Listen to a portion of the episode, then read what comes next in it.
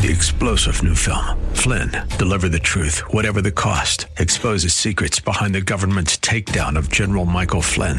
Flynn knew what the intel world had been up to. He ordered the first audit of the use of contractors. This set off alarm bells. He told the truth. He was the most dangerous person for Donald Trump to hire. They had to get rid of Flynn. Flynn, deliver the truth, whatever the cost. Available now. Watch it today. Go to salemnow.com. Salemnow.com. Are you looking for truth from God's Word that you can understand and apply to your life? You'll find it today on Make It Clear with Dr. Stan Ponz, Bible teacher and president of Florida Bible College in beautiful Orlando. Listen now as Stan makes it clear.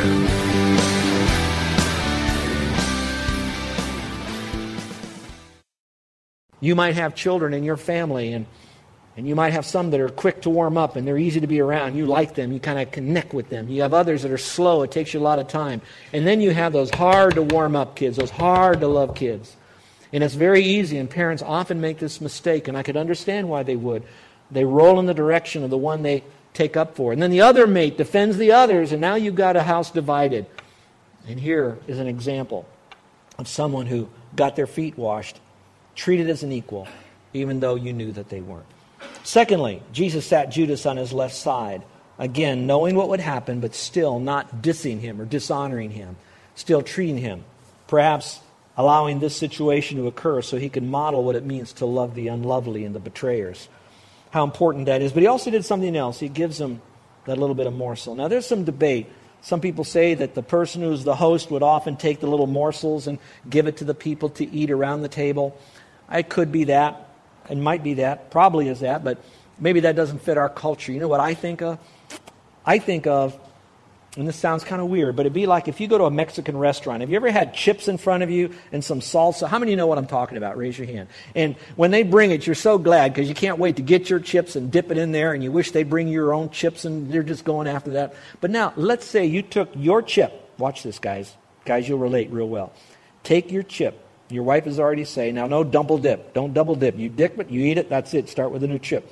You don't think about that. You dip it, you get your chip, you put some salsa on it, but instead of you eating it, you give it to someone else and bring it up to their mouth to eat. Now, if I saw a bunch of guys at a Mexican restaurant and a couple of guys doing that to one another, I'd wonder, hmm, wonder what's going on. It's really a sign, truly, of love and intimacy. You know, some of you have done that. Do you remember when you got married? Do you remember after you said the vows and after you've done all the fun stuff, they bring this beautiful wedding cake out in front of you. What do you do once that cake is put out in front of you? You cut the cake, and then what do you do? You take that cake and you feed it to your mate. And all the rest of us are saying, okay, smash his face, smash his face, you know. And that happened to Carol and me. Not that we smashed each other's face, but I thought, you know what, we need to honor each other. So I tried to get the smallest piece because her mouth is so small. And I wanted to feed it into her. And she's feeding. It's a sign of intimacy. It's a sign of serving. It's a sign of connecting. It's bringing this together to say, I love you.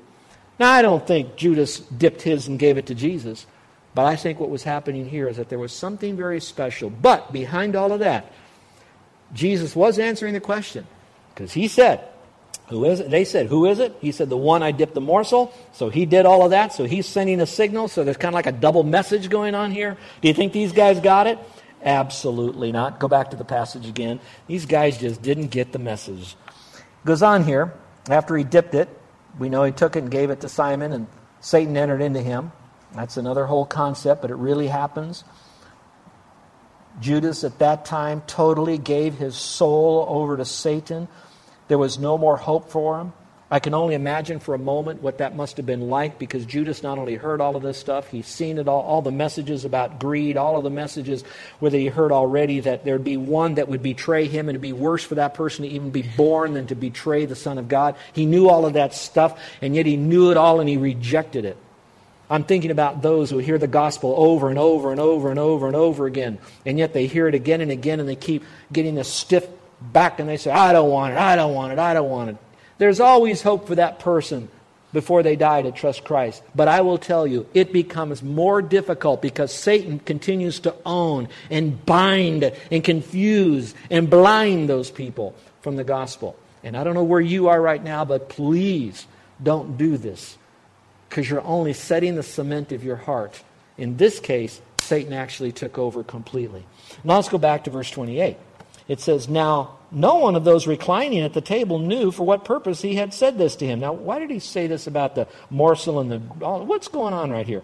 For some were supposing because Judas had the money box that Jesus was saying to him, Buy the things we have need of for the feast. So go on out, do it quickly. Go get some more stuff here. We're going to have a feast. We don't have enough stuff. That would be telling us that uh, they, and perhaps Jesus, you know, but in this case, they saw that he carried the money, he was responsible, he was the servant, he, he was kind of like the treasurer of the group. He was the guy that took care of the money. But then others were saying, no, no, maybe uh, he's going to give something to the poor. Sounds pretty reasonable, doesn't it? So they're thinking, gee, Judas is really responsible, or wow, he's really compassionate. However, look up here for a moment. Do a scripture search, and you're going to find that it says about Judas in other places that he wanted to take care of the money because he pilfered from it. In fact, he got so upset when Mary and Martha and Lazarus had a special dinner of honor for Jesus that Mary then poured this expensive perfume on Jesus. And that perfume was so expensive, it was like one year's salary. So, in your mind, how much you could pay a year? Think about all that in one bottle of ointment and then pour it on somebody. Now, that's what was going on. Judas was livid over this. He was so upset that she would do this because he pilfered from it. So, I don't know how much money he had on the box, but he would be buying things for himself. Now, here's something very interesting. Remember the story I just told about Mary, Martha, poor, and all that? That happened just a day or so before this event. That could have been the final touchstone that finally said, I'm not a part of the group. I'm very bitter. I'm greedy. How could they do this?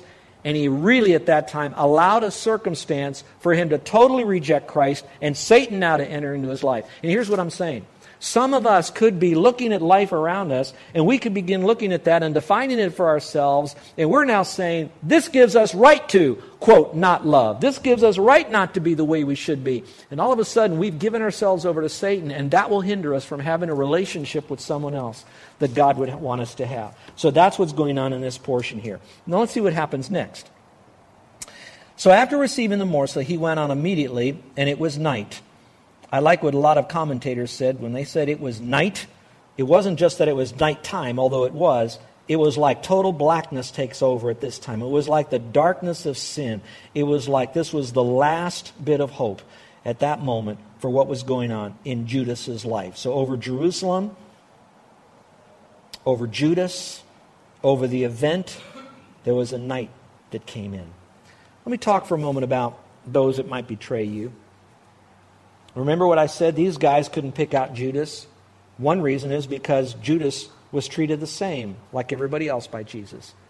Betrayers are hard to spot. Betrayers are hard to spot. Some of those that do the most damage to you emotionally are those that betray you, and the pain is just so extensive. I was, um, I was on staff of a Bible college years ago, and the president of the school had a massive moral failure. He brought everybody into a room, played a tape, and he walked out to his adult children crying and the wife crying. And we're listening to this about his moral failure and that he was leaving and going off somewhere. I was in the dean's office at the time as a staff member, and there was three responses from people that were around us after this. The first response was, I can't believe it. Is that really true? It's, it must, someone's making this up and he's having to do this because they're lying about him. They denied it completely. Then there were others that were saying, you know, I saw things in his life, but nah, you know how you sometimes see it after the fact? There was a little signs out there, but I just didn't see them. But now it all makes sense. There were some that said that. And then there were a few of us that were saying, we, we, we should have said something. We knew there was something. There was a skunk in here, but we could smell it, but we couldn't see it. We smelt the smoke, but couldn't see the flames. And we should have confronted, but we were afraid of our jobs. We were afraid of the repercussions that would come. We were betrayed. Others tore up their diplomas. It was a horrible scene, and the college is now no more. Now, I said all that to say that it's hard to spot a betrayer. So, some of you that have been betrayed, you might beat up on yourself, but sometimes they're sneaky and they're sly. And the more intelligent they are, the more they know how to cover their tracks. Be careful. What did Jesus do? He still accepted him into the group until he gave him over to Satan. And there's a difference between accepting and approving. Judas never got another chance to trust Christ. He was condemned forever and ever and ever and ever. So Jesus loved him to the end because while we were yet sinners, Jesus died for him. While Judas was sinning, Jesus went to the cross in a sense. Although he committed suicide before then, the idea still is he didn't approve him, but he did accept him. And so when you have someone like that in your life, it doesn't mean you have to do flip flops over them and I love them because they did something wrong and they betrayed you. But in some measure, you can still demonstrate your love and understand that they acted as if they were an enemy to you. So you love them, you pray for them, you bless them. Do good for them. Well, there's one more person in this story. We need to kind of get to that real quick. So let's look at it, shall we? So he went out. Therefore, when, the, when he had gone out, Jesus said, Now is the Son of Man glorified, and God is glorified in him. If God is glorified in him, God will also glorify him in himself and will glorify him immediately. Little children, I am with you a little while longer, just a few more hours. You will seek me. And as I said to the Jews, now also I say to you, where I'm going, you cannot come. And so you pause there and you think, wait a minute, he, he, what, what does all that mean? Now, folks, this gets really critical if you want to study this a little bit further. It's at this point that the narrative changes because Judas is no longer in the midst, and all of a sudden Jesus ramps up his teaching to these disciples because he is now officially getting ready to unleash them on the world and he's now letting them know what's happening. This is where the real mentoring begins. This is like you're in your senior year and the last part of your senior year, you're getting your last minute instruction. That's what's happening at this particular point. And let me ask you this. Sometimes when you do have someone who betrays you, they reject you and they get out of your life, you didn't kick them out. You love them. You're leaving the light on. You want them to come back. You want to help them. Blah, blah, blah, all that. There is a relief, isn't there? Isn't there a sense of relief? Isn't it kind of like when you've got a team and you got one bad apple in the team and that bad apple finally says, I'm out of here? It seems like that team does a little better after that. If you know what I mean, say, uh huh. That's what's happening here. This guy is now gone. Jesus now can look at these guys, and now he can just pour out his teaching. And so, those of you that will be with us week after week, now you're going to see the 11 guys and what he does with them. And these 11 guys, in a short time, turn the world upside down. Back to the passage. When it talks about him being glorified, he's really talking about him being glorified on the cross. Remember, that was the joy set before him. He'd be crucified. He knew that was going to happen because he didn't look to the cross as being, yippee, the cross. What he was looking for is, I've got to get glorified. The way I get glorified is I've got to go through the cross and be resurrected. No glorification without a death and resurrection. So I am looking to the cross, but my glorification is going to be when I'm resurrected. And in addition to that, it's also when we are all together, glorified together, all glorifying and worshiping the Lord. So there's one big glorification. And those of you that have your Bible, while I'm preaching here, circle the word glorified in all of its conjugations and then count how many times it's found in that passage of Scripture. Over and over again, it talks about it. And he says, You can't come with me right now, meaning you can't go to the cross right now. So where I'm going to the cross, you can't come, meaning right now, because we'll see that a little bit later on. Then he gives the commandment to these guys I give to you that you love one another. I believe he's talking about loving each other in the group, but I think there's a broader lesson. Even as I have loved you, which means I've done this in the past and I'm going to continue doing it in the future, that you also love one another. And if you do this, all men will know that you are my disciples.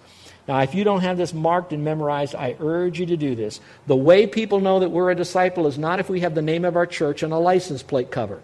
The way that Jesus Christ is glorified and that they know that we're his disciple is not if we have a particular decal on the back of our car that says he is greater than I. It's not going to be the t shirts or the logos on mugs that we have when we drink our coffee. The way they're going to see that we're a disciple of Christ is if we love each other, even the unlovely, those that are around us. We manifest that and not merely say, I love you, brother, I love you, sister. It's when we do the things necessary, such as joining up with them, fellowshipping with, spending time with them, forgiving them, accepting them, sacrificing for them. All of that is the way we demonstrate our love to one another. Well, Peter now comes on the scene as kind of the very end here.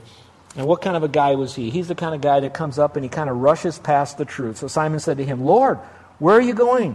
Where are you going? I, I, we can't, you can't, can we follow you now? We follow me later, Jesus says. You can't come now.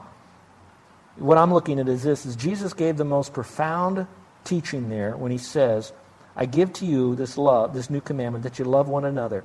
And you would think Peter would say, Wow, Jesus, that is really great. Let me take some notes on that. And I promise you that I will love one another. I want the world to know that I'm your follower here.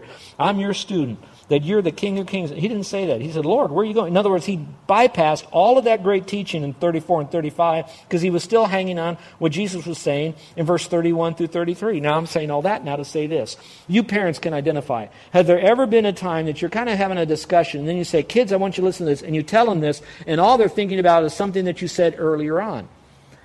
Sometimes as a, as a teacher, I'll be teaching a class, and as I'm teaching the class, I'm rocking and rolling in my message and all of this, and I'm really wanting to get my point across. And a kid raises his hand and he wants to know what time's lunch.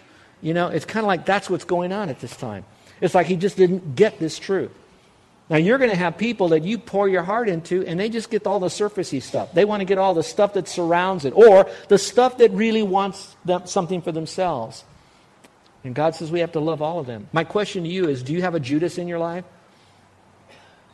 And then will you love them like Jesus did? Do you have Peters that are in your life that will kind of rush right past you? If you did, if you do, what you might do is look at the relationship that John uh, that Jesus and Peter has. All the time Peter says the wrong thing at the wrong time. Most of the time he does that. In all of the times when Peter does something wrong, Jesus then manifests what I call a forgiving spirit. Now, Jesus doesn't, Peter doesn't apologize. But there's that forgiving spirit, and you know that he's being forgiven because he's put in the position he was in before he did that stupid thing. And that's what we have to do to those if we really love them. And that's what happened here. So Jesus is basically saying, Lord, um, he, uh, Peter says, Lord, are, why can I not follow you right now?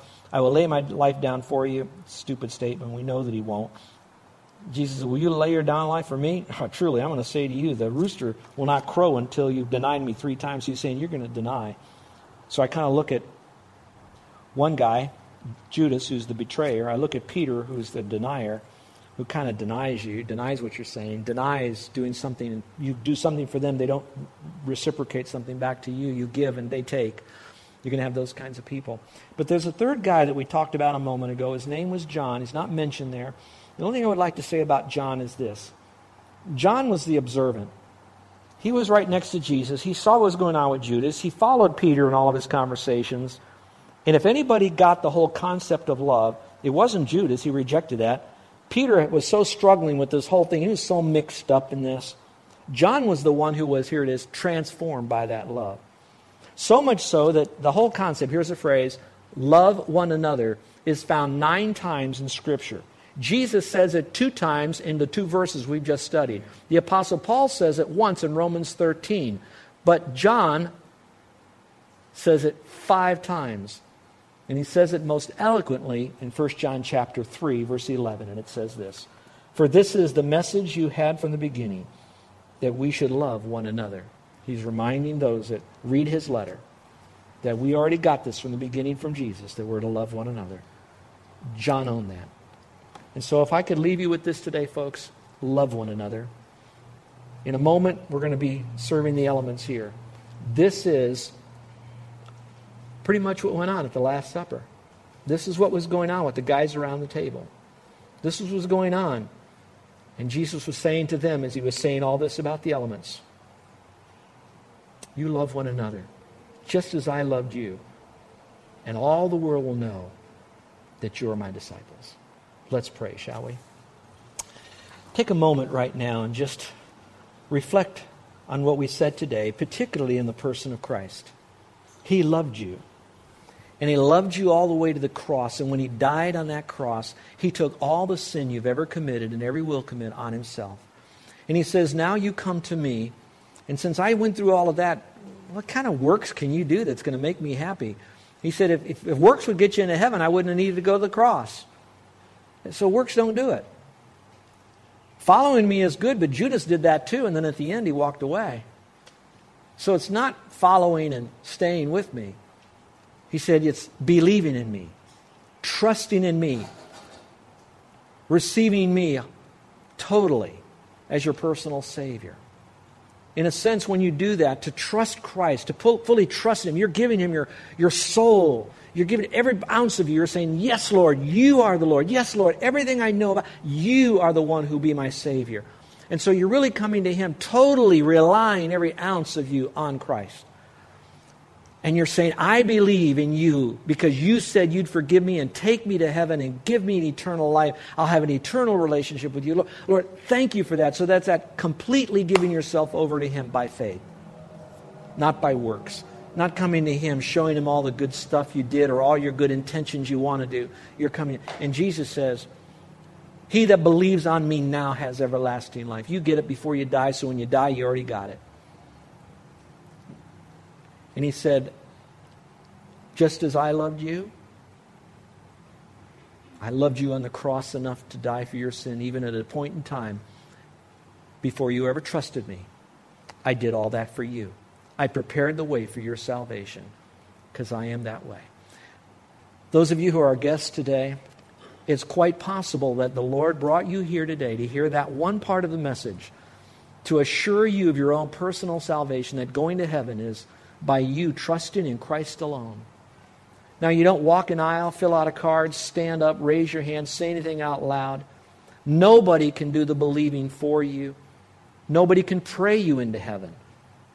All we can do is to deliver to you the message that Jesus died and he rose again. And Jesus says to you, He that believes on me right now has everlasting life. Not he that behaves, not he that believes and behaves, just he that believes. On the authority of God and Christ who cannot lie, will you now bank your eternal destiny. Apart from that, there is no hope. That's the message that Jesus gave to his disciples of what he did. And now they're getting ready to take that message to the world. It's been passed down to us today in this room. Will you receive it? If you're doing that, I would like to pray for you. So I am going to ask you to raise your hand, but raising your hand won't get you to heaven. Me praying for you won't. But if you called upon the Lord by faith alone, you're trusting in Him and Him alone, I would like to pray for you. Now, when I pray for you, I'm not going to have you come forward. I'm not going to mention your name in my prayer. I'm not going to describe you. In no way am I going to embarrass you. Believing in Christ is done inwardly. It's a personal thing. I'm just acknowledging it by saying thank you, and that's it. And I'll just generally pray for you. I want to welcome you in God's forever family. So, is there anyone here today that's ready to, to trust Christ as your personal Savior and you'd like for me to pray for you? Today is the day. Would you just slip up your hand? Because I'd like to know you're trusting Christ and you've done that and now you want me to pray for you. Put your hand up. Anyone at all? Anyone? Put it up. Put it down. Okay, Christians, I want you to think for just a moment. What does it mean to love others? Think about the one who's betrayed you. Think about the one who's rejected you rejected the things that you've done for them, the values that you have. Will you love them? Will you be prepared for some of you that have never experienced that betrayal before? So that you will still accept them even though you won't condone what they do. Will you love them? That's the kind of love that he says to love one another. It doesn't qualify it. Love one another as if they do such and such. Just love one another. And then, like Peter, will you be very careful that you don't grab a hold of the the peripheral stuff, and make these bizarre commitments without hearing the one thing he tells you to do that he gives you the ability to do. Love one another as I've loved you. Because if you do, you will show the world that you are my disciples, saith the Lord. How many of you would like to have prayer because you're going to Seek the Lord for His love, not your love, His love for those people in your life that'll rush past you, forget you, neglect you, deny you. For those who will betray you and reject you. And you'd like for me to pray for you that you'd like to be one who can show to the world that you're his disciple because you will love one another. Would you slip up your hand? Amen. Amen. Our gracious Heavenly Father, as we prepare for our communion time, we come before you right now and we say that, Lord, we're going to remember what you've done for us on the cross as, as a model for us to sacrifice for others.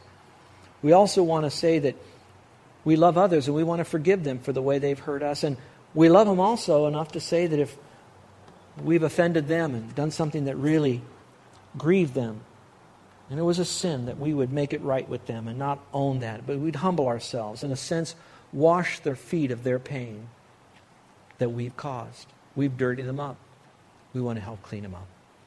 Lord, help us to do that so that as we take this communion, we're communing with the one who modeled this.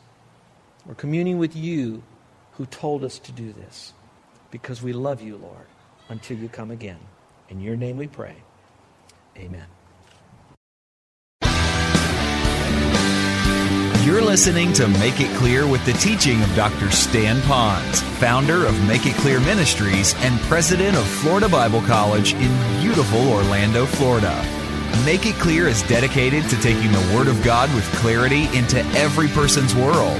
It is the support of listeners like you who make the ministry of Make It Clear possible. You can provide your tax deductible gift to Make It Clear online by going to makeitclear.org or you can mail your gift to Make It Clear. P.O. Box 607901, Orlando, Florida 32860. Thank you for helping us make it clear. If you would like to have Dr. Ponz speak at your church or event, please send us an email at tellmemore at makeitclear.org. Thank you, and remember to make it clear.